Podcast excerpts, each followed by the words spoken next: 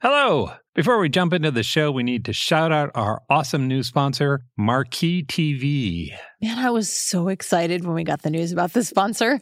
You all might remember from a few weeks ago that I talked about my new Shakespeare project where I'm learning everything I can about Macbeth. It felt like we said the name Shakespeare out loud and the Marquee people appeared and said, We gotcha. it really did. Yeah. In case you're not familiar, Marquee TV is a streaming service they have theater, ballet, opera, documentaries. There's a bunch of behind the scenes content of productions. Basically, it's a fun way to nerd out about the arts. Yeah, it's a streaming service that will take you to the best theaters in the world from the comfort of your own sofa. I've already added so many things to our watch list. Did you know there's a ballet based on the works of Beatrix Potter? I did. They've got a little preview video of somebody dancing around in a somebody, rabbit costume. Peter Rabbit doing ballet. I also added a few hip hop dance shows just to balance out the dancing bunnies. Yeah, hip opera. That's what they call it. They do. It's so fun. Yeah. Mozart's Requiem Yep. from the London Philharmonic Orchestra and a bunch of Shakespeare plays, including Richard II, starring my pretend best friend, David Tennant. And Judi Dench talking about her long relationship with Shakespeare in a master class. Yeah, I love Judi Dench. Sure. But David Tennant. Yeah, that's quite a battle there. Okay, there's a special deal for our listeners.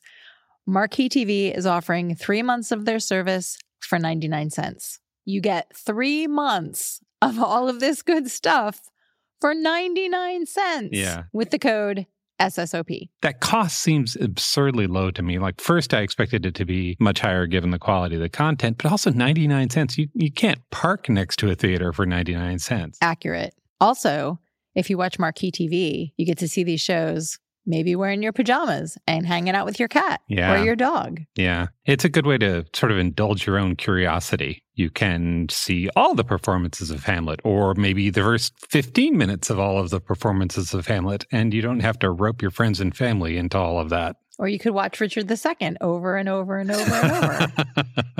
What's the best angle for David Tennant in Richard II? Trick question, all of them. anyway, you definitely need to explore the website because there is a ton of really fun, fascinating, engaging stuff on there. I went in specifically looking for Shakespeare and I found a ton of other things I wanted to watch. Yeah. You can keep up with what they're doing on social media at Marquee Arts TV. You can visit their website at marquee.tv. That's marquee.tv to get three months of their service for just 99 cents with the promo code SSOP. Bring the arts home with Marquee TV. And now the show. Hi, I'm Sam Payne, host of the Appleseed Podcast. This season, imagine this a crackling fire, a mug of cocoa, and family gathered around a great story. All you need is the fire and the cocoa. We'll take care of the stories. Join us in every episode of the Appleseed Podcast for folk tales, fairy tales, family stories, tall tales, and more, shared by some of the country's most beloved storytellers, and just right for gathering around. Make it a Christmas season to remember with the Appleseed Podcast. Find the Appleseed wherever you get your podcasts. Coming up, a behind the scenes photography book about a legendary band, A reporter takes the trip of a lifetime. plus our distraction of the week. I'm Mel. I'm Dave. This is the Library of Lost Time. I just added a book to my Christmas list this week. What's that? It's a new photography book called Duran Duran Careless Memories by Dennis O'Regan.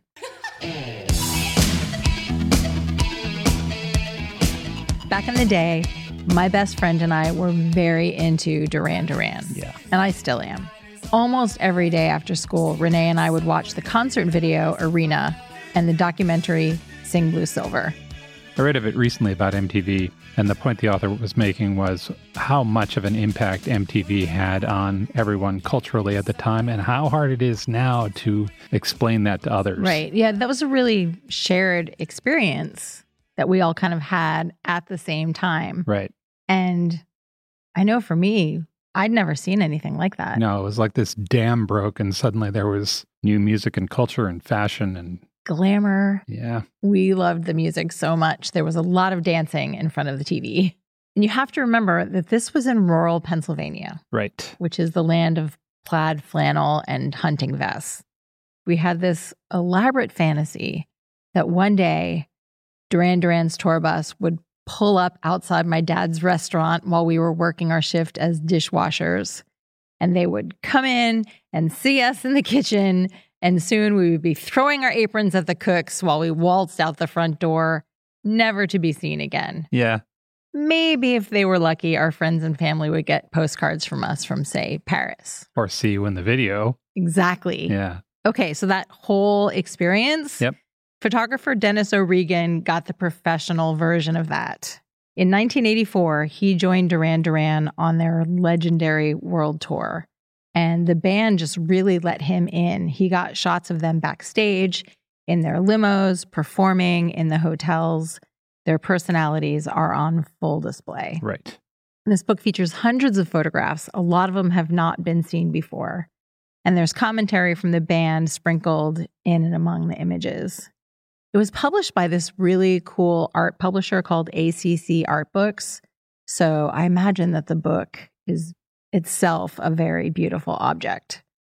If you want a backstage pass for one of the most iconic bands of the last 40 years, who, by the way, is about to be inducted into the Rock and Roll Hall of Fame, Right. you also might want to put this book on your wish list. It's Duran Duran Careless Memories by Dennis O'Regan.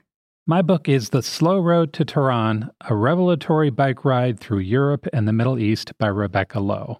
Rebecca Lowe is a veteran freelance British journalist. She is a specialist in human rights in the Middle East. In 2015, she was particularly curious about the Syrian civil war, which is still going on, and the refugee crisis it created. She wanted to go down and meet people and explore the region, but she wasn't sure how she was going to do that. It's hard to get there. Not a lot of people are handing out passes. And then it occurred to her. She figured it out. She's going to bike there. Hmm.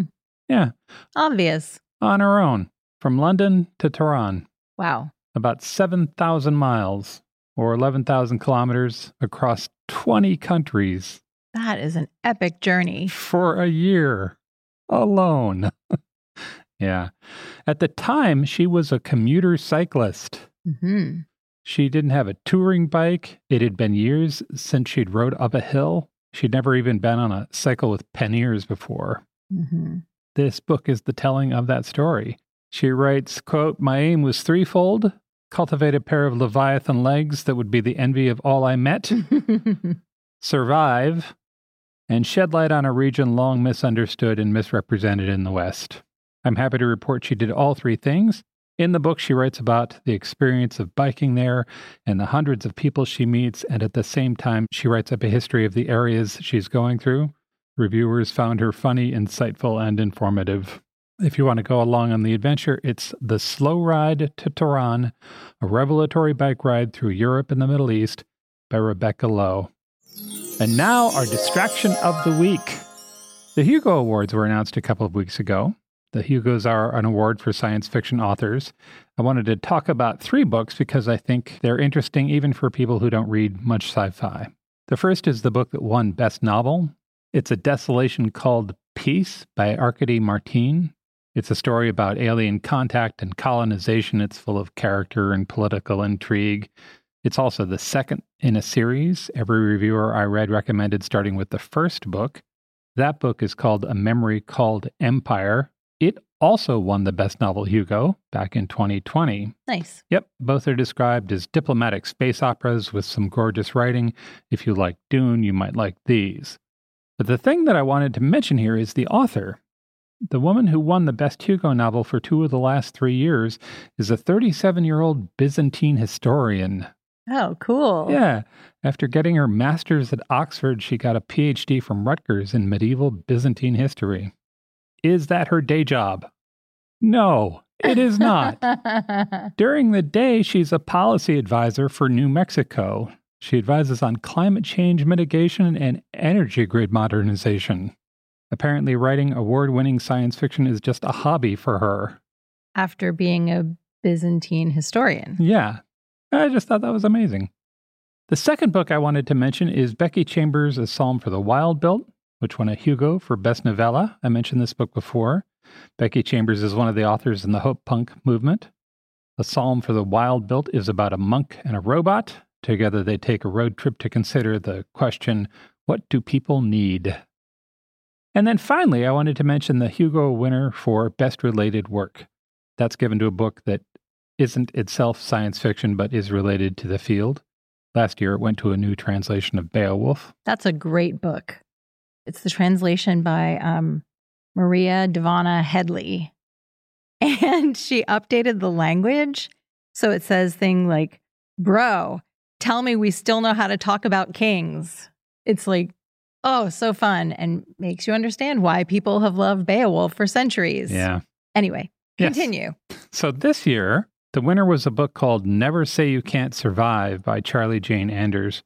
This is a book about storytelling. It's about writing fiction, but it is particularly about writing fiction as a therapeutic act. Neat. Yeah, the book's subtitle is How to Get Through Hard Times by Making Up Stories. Chapters range from how to make your own imaginary friends to find your voice and make it loud. One reviewer called the book part memoir, part self help, and part writing guide. It's Never Say You Can't Survive by Charlie Jane Anders. That sounds really good. And it sounds like it would be a good pair reading with Stephen King's On Writing, Yeah. because that's also memoir writing advice and a little bit of, I don't know, here's some tips for how to live your life. Visit strongsenseofplace.com slash library for more details about all of the books we discussed in today's episode. Thanks for joining us in the Library of Lost Time. Remember to visit your local library and your independent bookstore to lose some time yourself. Stay curious. We'll talk to you soon.